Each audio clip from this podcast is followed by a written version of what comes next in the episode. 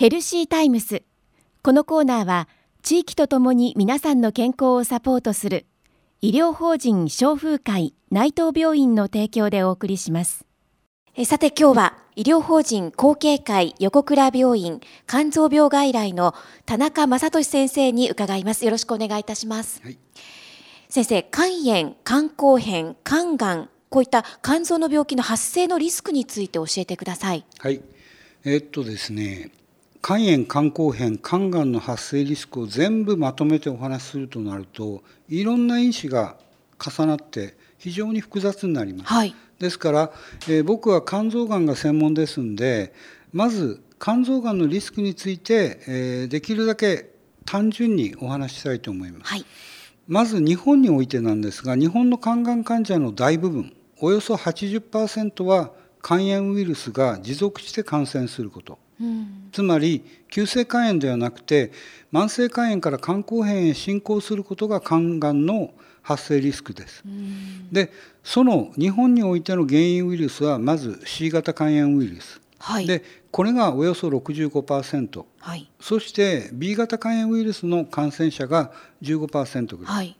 でこれ以外の原因としてアルコールの飲み過ぎによるアルコール性の肝硬変、うん。これが大体5%程度でここ10年で明らかに最近増えてきてる肝がん患者さんがえーアルコールとは関係ないはい。重症の脂肪肝とか糖尿病から発生する非アルコール性、えー脂肪性肝炎。これはナッシュと呼ばれるんですがあそういうものから進行して肝硬変になると発生する肝がんです。うん。でこれがあの昔はほとんど見ることなかったんですが最近では大体15%でこれからは生活習慣病に関連したその脂肪性の肝炎とか、肝硬変に関連する肝がん増加を私は心配します。はい。でこれまでの研究でウイルス性の肝炎とか肝硬変にはどのぐらいの頻度で肝臓がんができるのかということはもうすでに分かってまして、うん。大体ウイルス性肝炎では年率1から2%はい。まあ100人のうち1人か2人は肝がんが出る。うん。で肝硬変になるとこれが年率5%から7%に上昇すると言われてます。はい。でなおかつもう一つ大事なことがあるんですがこういう方たちが持続的なアルコールの摂取、うん。まあ要するに毎日酒を飲んで、ええ。えー楽しく過ごしすぎると、はい。これが肝がんの発生率を増加させるという因子であるということもはっきり分かってますので昔から言われるように、はい酒はたしなみましょうというほどほことですね。どにそういうことですでね。すねで例えば肝臓が悪いからといって、えー私は毎年、えー血液検査をしてますっていう方もいらっしゃいますけども、うん血液検査ばかりを繰り返していると診断が遅れます肝臓がんに関しては。うんで例えば胃がんや大腸がんの早期診断に形を見るカメラっていうのを皆さんもうしますね。はいでこのカメラ検査が大切なように肝がんの早期診断にも形を見る画像診断が大切ですう。んでそれ以外に主要マーカーと呼ばれる血液検査で上昇する肝がんから作られるがんタンパクを検査する方法もありますが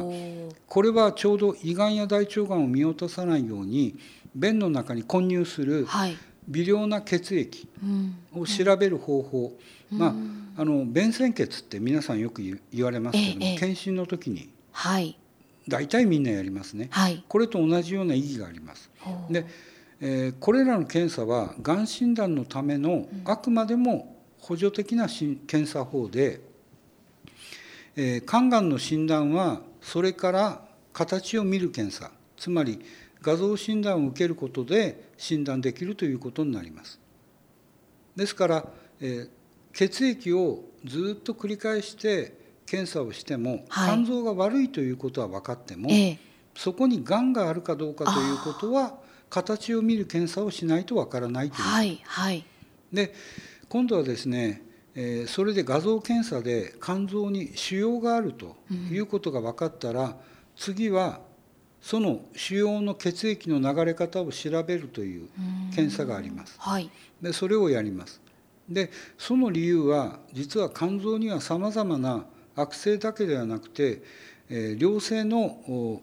腫瘍もあります。でこの良性の腫瘍は治療しなくていいわけです。はいはい、ですから腫瘍に流れる血液の状況を見て肝がんに特有の、うんえー、血液の流れ方を確認して、うん、そこで初めて肝がんであることが診断できるということになります。みんな、えー、例えば肝臓に腫瘍があるから切って取りましょうと言われたら大変なことになりますよね。ですからそういうふうに肝臓がんに特有の血液の流れ方を調べることで、えー、画像診断でそこに肝臓がんがありますよということが分かります。ですからこの肝臓がんの画像診断というのは形と血液の流れ方の2つの方法で診断しますので一般的に、え異なった2つの方法で診断する画像診断をやりますんで、はい、あのもしそういうがんの疑いがある時にあそこに行ったら何べんも検査されたっていうふうに言わないでほしいと思います。それは必要な検査だということですね。形と血液の流れを見る検査と、もちろん両方一緒にできる場合もありますけど、一般的には形で引っ掛けて血液の流れで診断するという2つの方法がとても大切です。はい。今日は医療法人後継会横倉病院肝臓病外来の田中正俊先生にお話を伺いましたありがとうございましたありがとうございました今日お話しいただいた内容は、ポッドキャストでもお聞きいただけます。クロス FM のホームページ、ポッドキャストをクリックしてください。ヘルシータイムス。このコーナーでは、誰もが気になる健康に関する様々な話題、睡眠や禁煙、正しいダイエットなど、身近な話題を医療の見地からお話しします。また、久留米大学のがんペプチドワクチンの話をはじめ、がんに関する最先端医療についても解説していきます。健康な生活は正しい知識から。